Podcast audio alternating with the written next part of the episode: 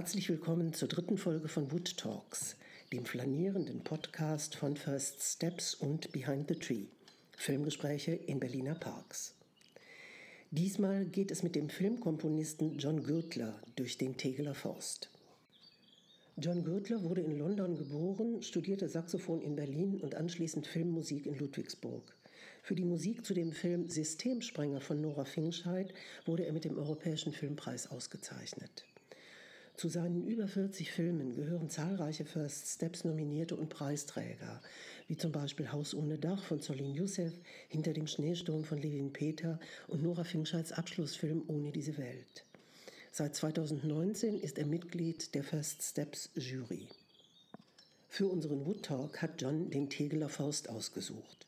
Wir starten am S-Bahnhof Schulzendorf, sprechen über frühe Arbeiten, über Aktuelles wie Charité, Space Dogs und natürlich über Systemsprenger.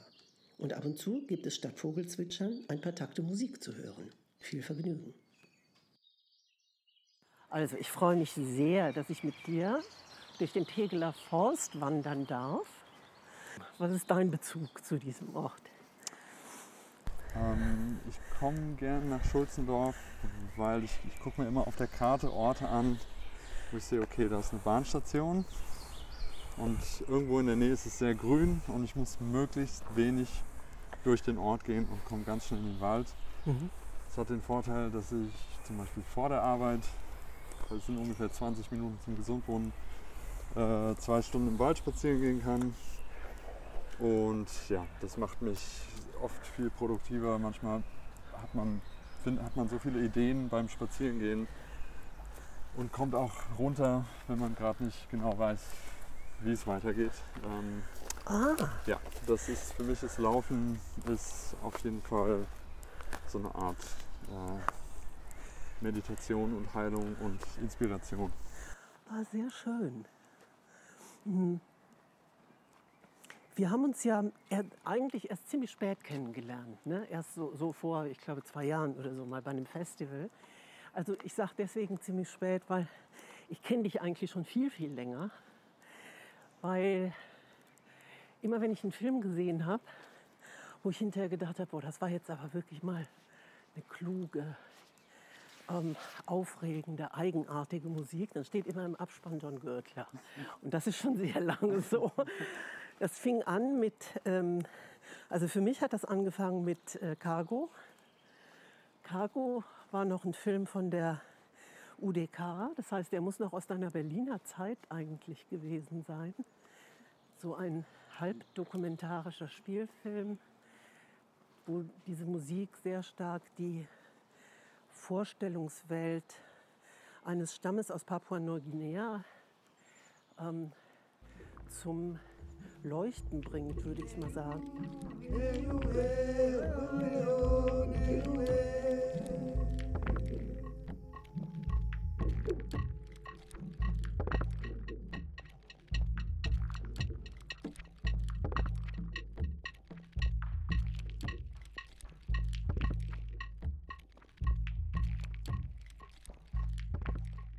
Ich jetzt noch mal reingehört. Ich fand das wirklich sehr, sehr aufregend. Ähm, da hast du, da hast du wahrscheinlich noch in Berlin gelebt.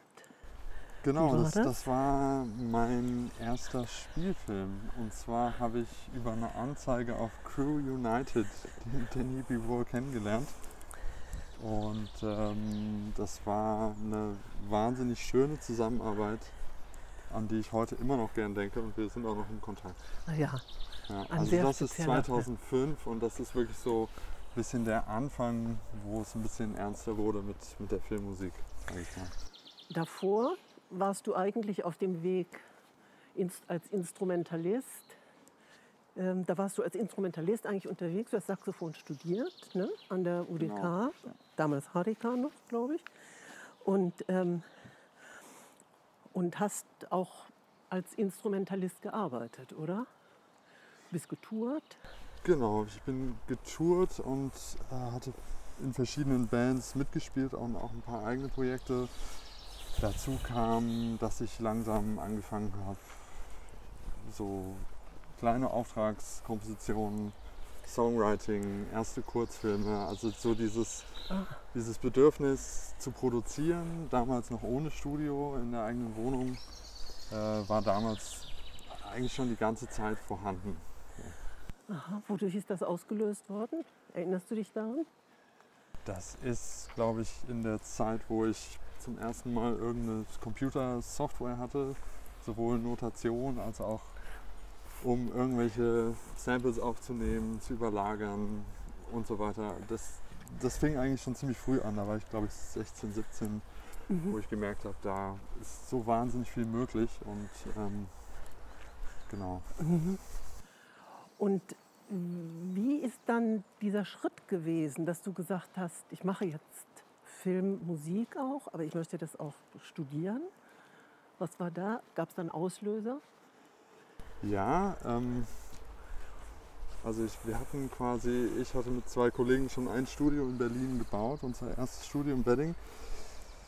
Und habe irgendwie gemerkt, ja, ich habe ein paar Filmprojekte jetzt gemacht, aber es passiert nicht so richtig was in Berlin und der Weg dorthin, dass irgendjemand mich dafür auch vielleicht einigermaßen anständig bezahlt, also weg von irgendwelchen Online-Anzeigen, ähm, habe ich mir natürlich schon überlegt, wie gehe ich das jetzt an. Ursprünglich war ich gar nicht so versessen darauf, noch was zu studieren. Und dann habe ich bei Soundtrack Cologne an einem Wettbewerb teilgenommen, äh, wo man Animationsfilm vertonen sollte. Und der Preis war, glaube ich, dass man eine Viertelstunde Orchester-Einspielung äh, bekommen hat. Und da habe ich mir gedacht, okay, ich mache das jetzt und wenn ich nicht gewinne, dann bewerbe ich mich irgendwo und studiere nochmal für Musik. Und ich habe nicht gewonnen und war total verärgert. ähm, ja, und dann habe ich geguckt, oh, wo kann ich jetzt noch schnell, äh, wo ist, wo, wo ist gerade noch eine Frist offen und dann war das eben Ludwigsburg. Und es hat auch noch den Hintergrund, dass ich äh, dass eine Mail von der Filmakademie an die Jazzabteilung ging von einem Doc-Film-Regisseur, äh, Benjamin Karlmeier, der ja. hatte nach Musik gesucht für eine FG2, also eine Filmgestaltung 2, die so in Richtung Heiner Goebbels, äh, Miles Davis, Bitches Brew ging und da haben wir zusammengearbeitet und er hat auch immer gesagt, komm doch nach Ludwigsburg, komm doch nach Ludwigsburg, wir mhm. brauchen hier gute Leute. Mhm. Ja. Und dann ging das ganz schnell plötzlich. Und dann war ich halt eben diese zwei Jahre da. Du hast ähm, Filmmusik studiert, aber auch Sounddesign. Ist das ein Paket, das zusammengehört automatisch oder hast du das geschnürt? Das ging damals automatisch zusammen und wurde jetzt aufgeteilt. Also jetzt gibt es verschiedene Studiengänge was auch sehr gut ist für die Filmakademie, weil es halt eben eine eigene Tonabteilung gibt, eine professionelle. Mhm. Die Filmakademie hatte, glaube ich, früher mal den Ruf der Look Akademie, weil die Sachen immer super mhm. aussahen, aber ganz furchtbar klangen. mhm. Und ja, Sounddesign studiert, würde ich jetzt nicht sagen, dass ich Sounddesign studiert habe, aber meine Arbeit ist grundsätzlich immer dem Sounddesign oder dem Sound äh, sehr nahe. Also mhm. Genau ähm, reden wir vielleicht ein bisschen über Töne schon mal.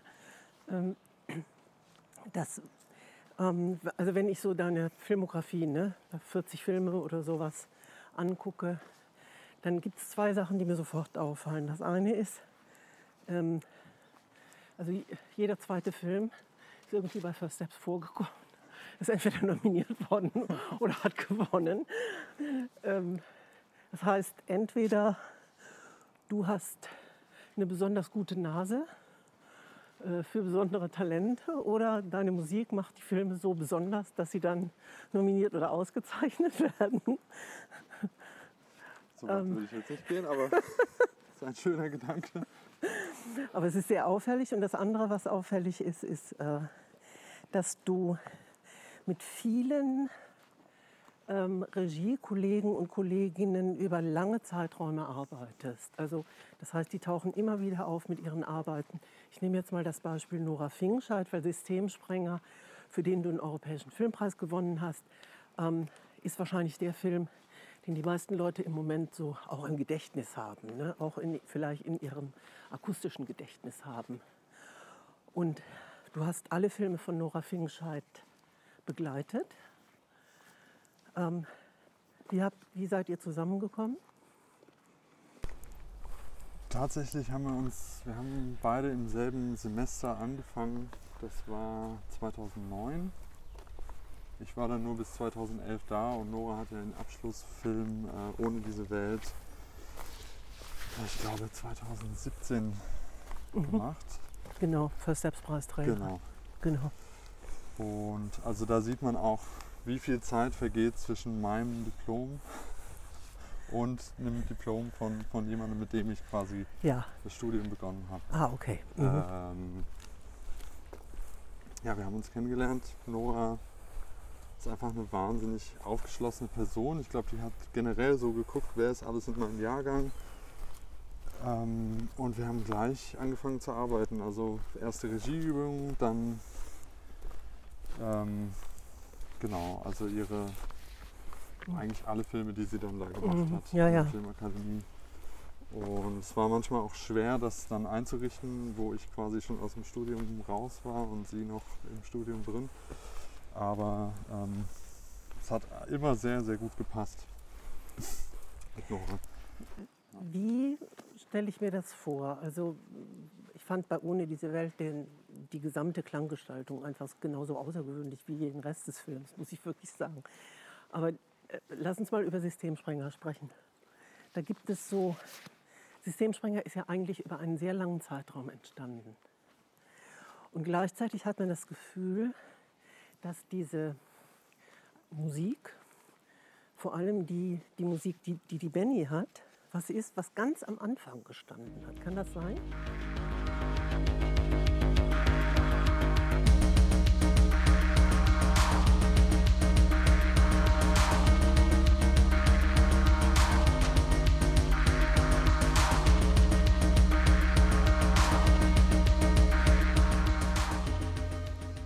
Ähm, also es gab im, im Drehbuch, also das Tolle daran ist, wenn man öfter mit denselben Menschen zusammenarbeitet, dass man quasi schon fordern kann, äh, ich will früh mal ein Drehbuch lesen, ich will mir schon Gedanken machen können. Das heißt nicht, dass ich sofort anfange zu komponieren, aber irgendwie kann dann eine Idee über einen längeren Zeitraum entstehen. Und im Drehbuch stand, glaube ich, für Benny irgendwie, das soll so Punkmusik oder irgendwas Energetisches sein. Und für den Erzieher Micha äh, wenn sie zusammen in den Wald fahren, hört er im Auto, soll er so eine Art Goa-Musik hören. Und also letztendlich hat Nora zwei Sachen vorgegeben.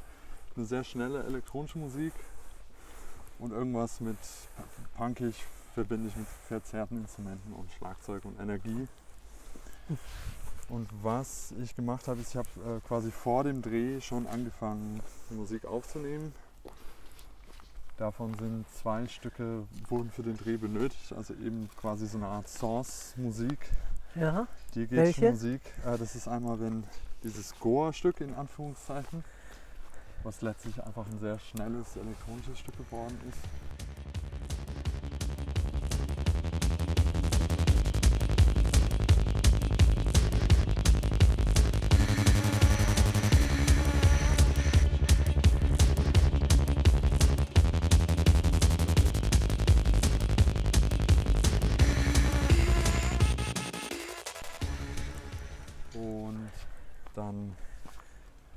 Szene, wo Bennys Mutter sagt, ähm, du kannst wieder nach Hause ziehen, im Café, wo Benny auf dem Tisch tanzt. Ach, da, im Restaurant. Also ja. so eine Art EDM-Pop-Musik. Okay. Mhm.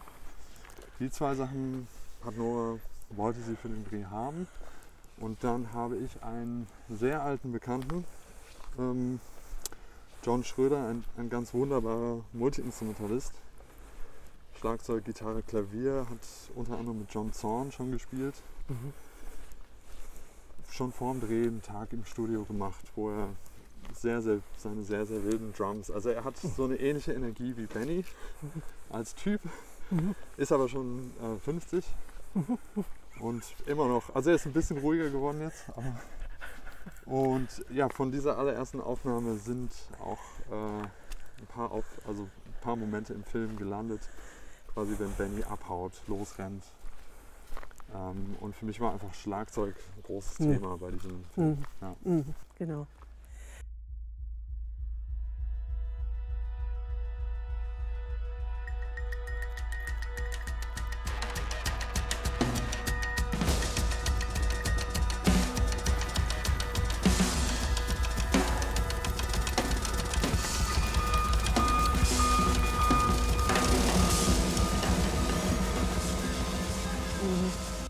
Ist das so, arbeitest du oft so, dass du schon sehr frühe, also schon in ein sehr frühes Stadium einsteigst? Mit dem Drehbuch schon? Genau, also bei ähm, Noras Kurzfilm ähm, Synkope, genau, da Mhm. hatte ich zum Drehbuch hatte ich einen Song geschrieben, als ich in Portugal im Urlaub war. Ich auch einen Text geschrieben, der auch den Inhalt spiegelt und eingesungen. Und wir haben das Stück dann einfach genauso im fertigen Film drin das. liegen lassen. Mhm. Und das sind natürlich so, das würde man immer nicht denken, dass, dass sowas geht, aber ich äh, unterrichte auch in, in Ludwigsburg Mhm. und habe im, im Zuge meiner Recherche für diesen Unterricht festgestellt, dass wahnsinnig viele Filmmusikkomponisten ähm, zum Drehbuch schon die stärksten Themen geschrieben haben. Also sei das jetzt äh, Gabriel Yared oder Howard Shaw, die sagen, ähm, ja, ich möchte so früh wie möglich dabei sein. Ich möchte, also ich nenne das immer emotional intuitiv zu einem Inhalt mir etwas ausdenken können, was ich dann quasi diesem Gesamtkunstwerk Film beisteuern kann. Ja, also äh, ne, ich mache jetzt mal so eine ganz persönliche Anmerkung. Also für mich gibt es sozusagen zwei Arten von Filmmusik. Ähm, die eine nenne ich eigentlich musikalische Geschmacksverstärker, weil die eigentlich etwas, was schon da ist, in irgendeiner Weise emotional, unterbewusst nochmal noch mal befördern. Und das ist in den Filmen von dir, also in den meisten Filmen von dir, die ich kenne, ich kenne ja auch nicht alle, mm, geht es mir so, dass ich das Gefühl habe, in der Musik wird etwas erzählt, was anders nicht erzählbar ist, was aber ganz, ganz essentiell ist für die Charaktere. Also bei, bei Benny ist das tatsächlich so, in, ähm, vielleicht muss ich das doch mal eben sagen, also es geht um ein neunjähriges Mädchen, das in keinem System ähm, ruhig zu stellen ist, das mit, ke- in, von keinem System ausgehalten wird. Und deswegen heißt der Film Systemsprenger. Die haut immer wieder ab, aber hat auch sehr starke emotionale Bindungen. Und das Besondere an dem Film ist für mich eben, dass ähm, niemand in diesem Film Unrecht hat. Also man versteht wirklich alle, die mit Benny zu tun haben. Man bleibt aber immer an Benny dran. Immer an diesem, man bleibt immer bei diesem Mädchen. Und das hat für mich ganz viel zu tun mit diesem Energielevel. Das ist wie so die ähm, akustische, das akustische Pink. Die, die hat ja auch diese spezielle Farbe, ne? diese Energiefarbe. Und das ist wie so. Und dadurch habe ich das Gefühl, die, wird, die kommt sozusagen aus der Leinwand rausgesprungen. Die Musik hat immer dieses Abtempo, sowas Treibendes, Pumpendes, Atmendes, Ja. so eine sehr schnelle äh, Grundbeat. Und wir haben dann zusammen mit Stefan Bechinger, der den Schnitt gemacht hat, und, und mit Nora halt immer wieder zusammen geguckt, wo steigt die Musik äh, ein und wo vor allem steigt sie aus. Und Ja. letztlich haben wir gemeinsam immer wieder geguckt, dass wir die Musik hart irgendwo mittendrin abschneiden. Und immer wenn der Zuschauer sich gerade mal in so eine schöne Filmmusik hineinfallen lassen könnte und reflektieren könnte, was alles so passiert ist bisher im Film, ist ein harter Cut und die nächste Szene geht wieder weiter mit einer schreienden Benny. Das heißt, dass ich glaube, viele, die den Film das erste Mal sehen, bemerken teilweise gar nicht groß, dass da so eine, so eine Musik überhaupt da ist, weil man wird einfach, man, es wird einem so ein bisschen, also man, es ist ein ziemlich bru- brutaler Film eigentlich, glaube Ja. ich, beim ersten Schauen. Ja. Ähm, bei der Berlinale Premiere, ich war auch so aufgeregt, ich hatte so einen, einen steifen Hals danach, so, so einen verspannten Nacken irgendwie, Ja. weil ich einfach ähm, finde, dass man das erste Mal einen Film wirklich sieht, wenn quasi ein Kinosaal dabei ist, so dass man durch die, durch die Zuschauer hindurch spürt und ich habe gemerkt, dass der schon ganz schön heftig ist. Also wenn man so lange an was arbeitet, merkt man das manchmal nicht mehr, mhm. äh, weil man es halt schon so gut kennt. Mhm. Also ich erinnere mich sehr gut an die Berlinale Premiere. Ich erinnere mich auch daran, dass anschließend ich überall Leute traf und alle hatten irgendwie rote Augen und sagten, ah ja, bist du auch gerade in Systemsprecher gewesen. Beim ersten Mal ist es wirklich so. Als ich ihn zum zweiten Mal gesehen habe, habe ich diese anderen Aspekte in der Benny auch gesehen. Also diesen fast, also dieses anarchische, dieses Pippi Langstrumpf-mäßige. Ja. Wenn du, was ist sozusagen das, was du von ähm, ähm, Regisseurinnen oder Autorinnen erwartest, was sie dir geben, damit du in die Spur kommst? Also ich möchte, dass ihnen die ähm, Musik und Klanggestaltung von ihrem Film am Herzen liegt, dass es ihnen wichtig ist, mhm.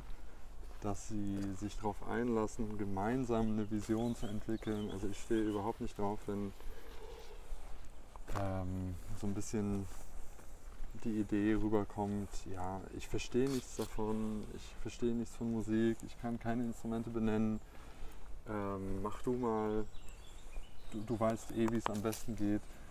Ich finde, dass die Projekte, die interessant werden, das ist immer ein Dialog und ich kann mir noch so ein schönes Konzept am Anfang äh, ausdenken zu einem Film oder einem Drehbuch. Richtig gut ist es erst, wenn man irgendwo, weil, weil einfach verschiedene Menschen aufeinandertreffen, die eine unterschiedliche Vorstellung haben, auch wenn sie noch nicht genau benennen können zu hm. Anfang. Und man kommt dann irgendwo an, wo man, das konnte man nicht vorhersehen, dass man da mhm. landet. Mhm. Mhm. Ähm, weil dann passiert was Neues, das macht es dann auch spannend für einen selbst. Und ja, ich möchte quasi schon inspiriert und, und gefordert werden und äh, das Schöne bei Nora zum Beispiel ist, ist, dass sie eigentlich, wenn sie was sagt, dann meint sie das auch immer so. Ähm, und das, das Schwierigste in der Kommunikation über Musik wäre jetzt, wenn, wenn jemand so alle zwei Tage, sagen wir mal, äh, die Meinung ändert zu der kompletten Musik, wegen weiteren Meinungen von außen oder von Produzenten oder einfach keine, ähm, ja, mhm keine wirkliche Position dazu hat. Das, das, das kann es schwierig machen. Aber ja. sogar da muss man, man muss einfach aneinander wachsen, immer und an, aneinander lernen, wie es geht. Also ich glaube, dass wenn man Filmmusik macht, ist man auch einfach äh, Dolmetscher oder, oder irgendwie muss man es schaffen, für sich selbst den Inhalt und die Protagonisten in Musik und in Klänge zu übersetzen, aber auch das, was die Regie möchte, auch wiederum in Musik und in Worte zu übersetzen. Also das ist, glaube ich, ein großer Teil dessen. Ein Prozess. Die Kommunikation mhm. auch einfach. Mhm. Ähm, wie lange arbeitest du an einem Film? Wie, hm, nehmen wir mal ein anderes Beispiel. Ähm, nehmen wir mal Space Dogs. Levin Peter, Elsa Kremser Levin Peter hat mit seinem Film, den du auch, zu dem du auch die Tonebene, sag ich mal, eher äh, geschaffen ja. hast, äh, hinter dem Schneesturm, in dem er seinen Großvater dazu bewegt, ähm, Gedächtnisbruchstücke zutage zu fördern über seine Vergangenheit als Wehrmachtssoldat. Ähm, da hast du auch schon eben, die, also ich nenne das die Tonebene. Ich weiß gar nicht, ob es de facto so ist, ob du auch über die Musik hinaus. Äh also bei dem Film, ich, es ist, ist auf jeden Fall eine Musik, die stark in Richtung Sounddesign geht, mhm. aber da habe ich vorwiegend mit äh, einer Kirchenorgel und äh, Geige gearbeitet, aber es ist so eingewoben in, in das Sounddesign, dass es mhm. quasi nur selten wirklich als klar, ganz klare mhm. Musik wahrnehmbar wird. Mhm. Mhm. Ja. Und jetzt ähm, der neue Film von ähm, Levin Peter und Elsa Kremser, Space Dogs, der letztes Jahr in Locarno Premiere hatte und auch ziemlich über Festivals gegangen ist. Ähm, ist ein Film über Straßenhunde in Moskau. Naja, es ist schon noch ein bisschen mehr als ein Film über Straßenhunde in Moskau. Ähm, ähm, diese, zu diesem Film ist der Soundtrack, wie ich gestern gelesen habe, auf Vinyl erschienen. Ja. Passiert das oft? Das haben wir jetzt, ähm, haben wir jetzt, glaube ich, insgesamt dreimal gemacht mhm. und ich würde das gerne noch viel, also ich würde es gerne noch sehr, sehr oft wiederholen. Mhm. Das erste Mal haben wir es bei Baben Below gemacht von Nikolaus Steiner ah. und er ist dann auch überall mit dieser Vinyl rumgefahren und hat die einfach dann komplett verkauft, die 300 Stück. Also von der gibt es eigentlich auch keine mehr. Okay. Ähm, und bei Space Dogs war es auch ganz interessant, dass, dass Levin und Elsa haben gesagt, wir müssen das unbedingt machen. Und ja, Filmfestivals scheinen doch, also es gibt viele Filmfans, die auch Vinyl-Fans sind. Mhm. Mhm. Ähm, die, diese Arbeit, Space Dogs, das ist jetzt ein Film, den wahrscheinlich nicht so viele Leute schon gesehen haben. Ähm, wie, wie ist da die Zusammenarbeit gewesen? Das ist ein Film, der sehr stark aus Hundeperspektive erzählt ist. Vielleicht kann man das so formulieren. Also interessant ist bei dem Projekt, dass wir eine Förderung beantragt haben, für, also eine Kompositionsförderung beim Dogfest München in 2016 und dann mhm. auch gewonnen haben. Das heißt, wir waren schon sehr früh an Bord bei dem Projekt, auch weil wir natürlich schon mehrmals zusammengearbeitet haben. Und es ist ein Film, der auch im Schnitt entstanden ist und wo es mehrere Editorenwechsel gab. Ich glaube, den ganz finalen Schnitt haben dann Levin und Elsa wirklich selber gemacht. Und das hat es eben teilweise auch ein bisschen schwierig gemacht, die richtige Musik zu finden, weil einfach, ja, es ist, ich merke es auch immer wieder, wenn ein Film im Schnitt entsteht ähm, oder sich darauf verlässt, im Schnitt zu entstehen, es bringt viele Herausforderungen mit sich, auf jeden Fall. Mhm. Und äh, ich glaube, irgendwann ging es einfach nur ums Loslassen und wir haben dann ziemlich viel Musik über einen langen Zeitraum immer wieder gemacht und auch sehr, sehr viel verworfen wieder. Das sind ja teilweise meine Lieblingsstücke, sind ja die Sachen, die man so macht, die dann nicht passen. Da, manchmal höre ich mich dann so durch und denke, okay, kann ich auch verstehen, dass es nicht drin gelandet ist, weil da einfach oft sehr, sehr viel schräge Sachen äh, bei entstehen und ja, letztlich haben wir dann doch, ähm, was ganz schön war, uns auf ein Thema geeinigt und wirklich nur ein paar verschiedene Versionen von, von diesem einen Thema gemacht für den Film.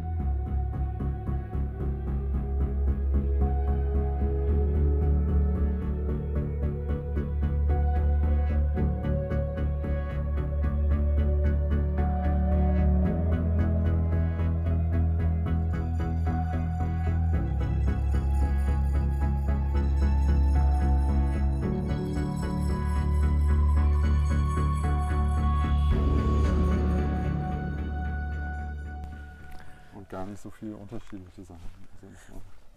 Also für mich sehr, dieses Thema hat für mich so sehr spacey ähm, Assoziationen. Also ich bin da jetzt keine Expertin im Bereich des Raumfahrfilms, aber finde ich sehr. Und dann aber gleichzeitig auch diese Verbindung zu, äh, zu der Nachtigall.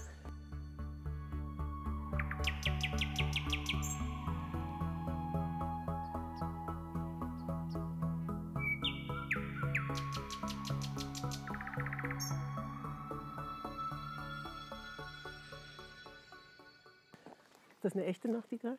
Mhm. Mhm.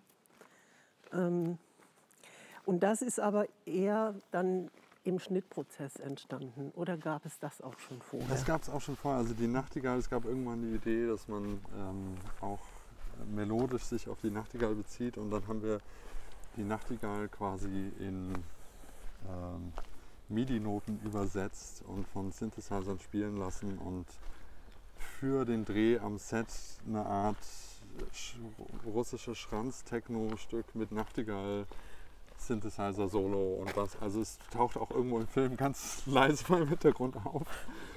Und äh, es gibt ja jetzt quasi Space Dogs Teil 2 und äh, da werden wahrscheinlich auch noch ein paar von diesen unverwendeten Sachen für ausgepackt.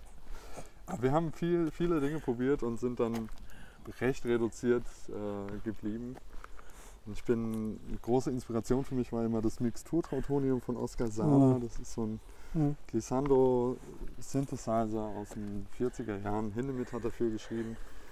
Schon, schon vor dem Zweiten Weltkrieg und ähm, Oscar Sala hat dann quasi ne? komplett ne? mit das Sounddesign für die Vögel von Hitchcock mhm. mit diesem Instrument gemacht und mit so einem ähnlichen Keyboard-Controller, wo man quasi stufenlos Melodien und Akkorde spielen kann, haben wir dann einen Großteil der Musik gemacht.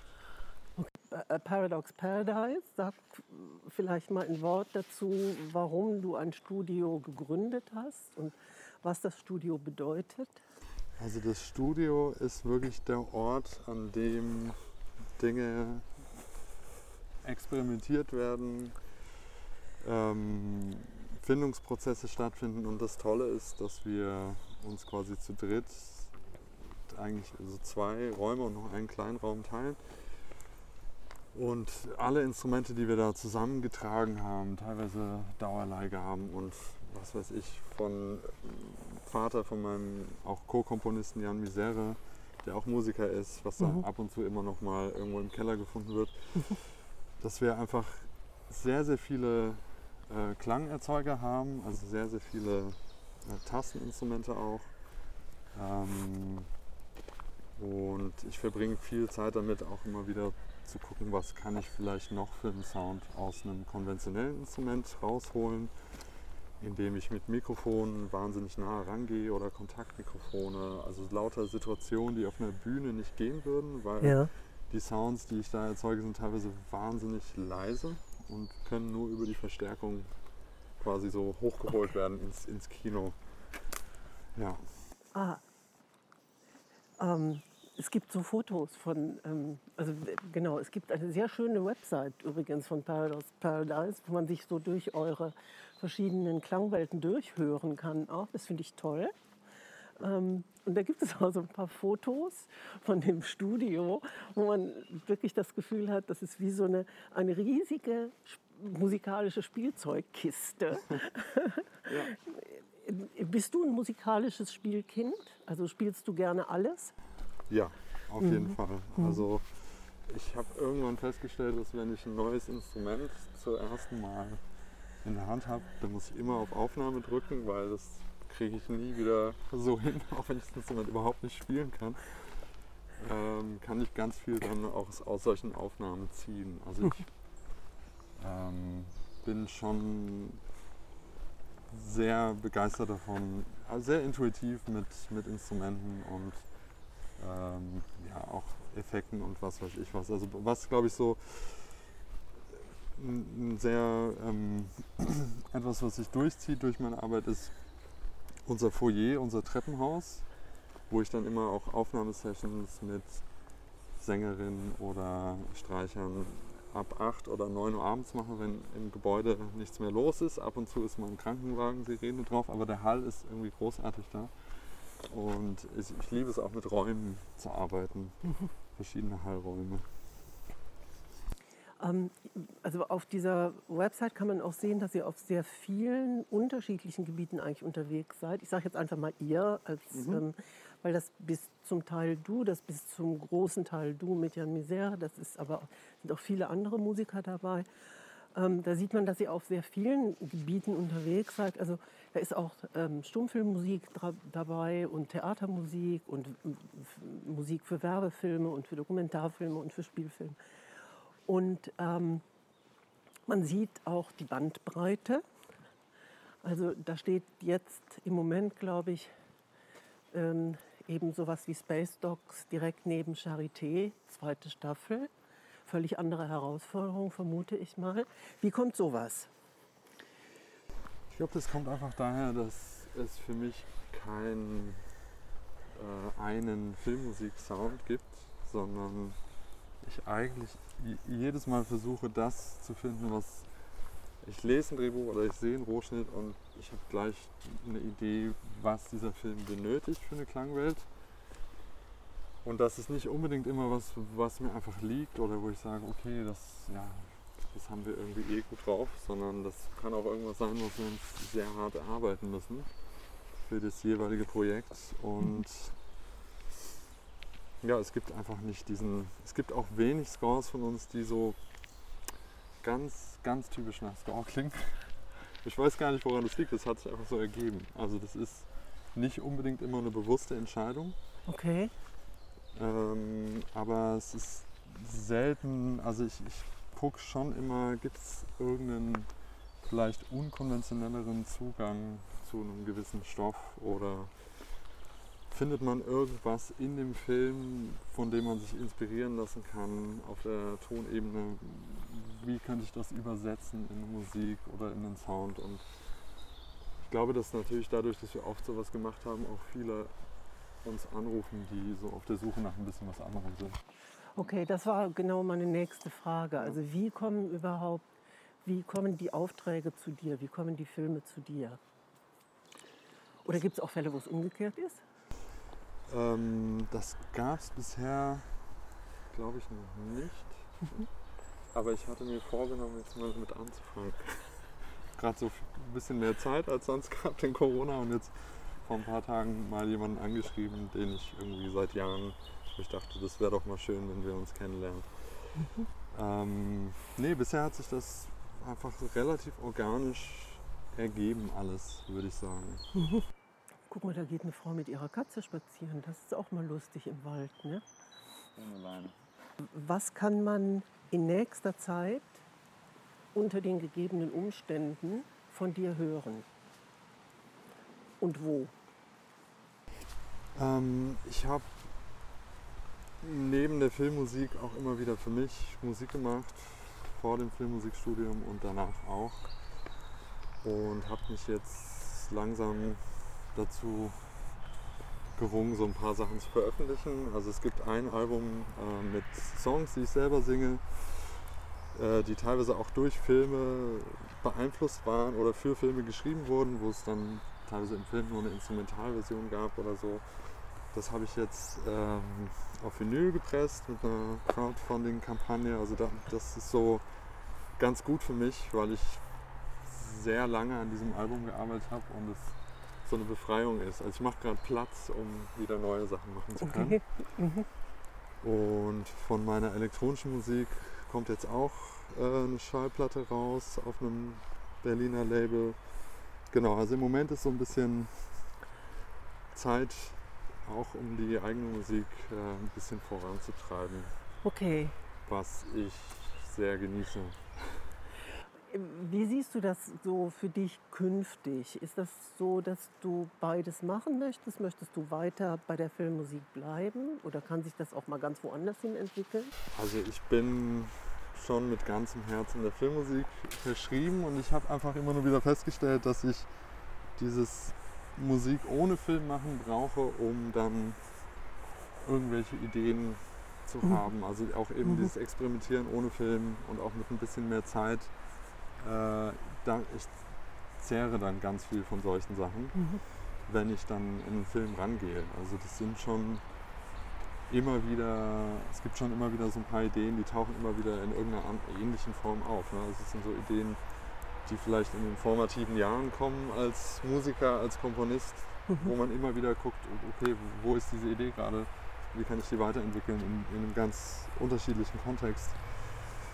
Und ja, also ich freue mich einfach auf, auf tolle Projekte, wo ich, also je mehr ich hinter einem Film stehen kann, je mehr Begeisterung der Film also bei mir auslöst, desto schöner ist es. Ne? Also mhm.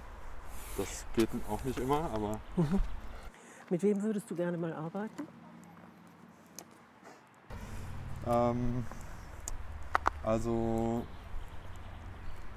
jetzt auf, auf internationaler Ebene fände ich total spannend, so jemand wie äh, Ruben Oslund oder Jorgos Lathimos. Mhm. Aber es sind noch nicht mal, das ist auch das Interessante, ich glaube, dass ich sehr viele Filme mag, die ohne konventionelle Scores auskommen oder mhm. sogar komplett ohne Score und nur mhm. mit Source-Musik arbeiten. Aber genau das finde ich ja so spannend auch teilweise. Ich glaube, dass eine der Stärken im Score von Systemsprenger ist, dass man auch nicht so genau weiß, wo beginnt Score und wo endet Source und ähm, finde, dass man dadurch auch so eine Berechtigung für eine Filmmusik erzeugen kann, wenn sie aus der Welt, in dem der Film spielt, selbst entsteht. Okay. Und nicht so als ja, von außen so dazukommt. Übersetzt mal eben Score und Source für unsere. Source ist einfach, wenn zum Beispiel Musik im Radio oder im Konzert, im Film, im On läuft. Ähm, und Score ist Filmmusik, die einfach von außen als extra diegetische Musik mhm. zum Film dazugelegt wird. Mhm. Mhm.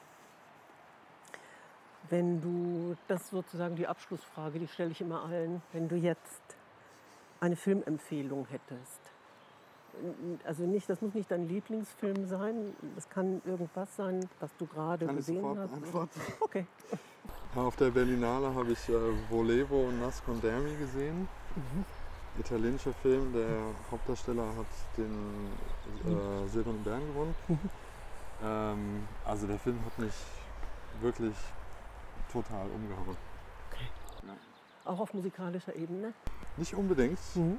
aber einfach, es war so ein anderes Kino, das habe ich schon so lange nicht mehr gesehen. Das mhm. verbindet irgendwie 100 Jahre Filmgeschichte für mich. Also von irgendwie war das Bild war rechts und links in, in, so eine Unschärfe getaucht, oft, damit man noch näher beim Protagonisten ist. Mhm. Und dann gab es so eine total farbenfrohe, fantastische Welt. Und also so eine Mischung aus sehr düster und sehr positiv. Also er fing so düster an und man ging trotzdem so feel-good-mäßig da raus. Das fand ich schon äh, ziemlich ungewöhnlich. Okay, dann freuen wir uns auf den Film. Danke, John. Danke an dir. Das war der Wood Talk von First Steps im Juni. Ich danke John Gürtler für den großartigen Einblick in die Werkstatt eines Filmkomponisten. Danke auch an Behind the Tree für die wie immer wunderbare Zusammenarbeit. Und danke euch fürs Zuhören. Ich hoffe, es hat euch gefallen. Ich freue mich, wenn ihr im Juli wieder dabei seid. Bis dahin, bleibt gesund.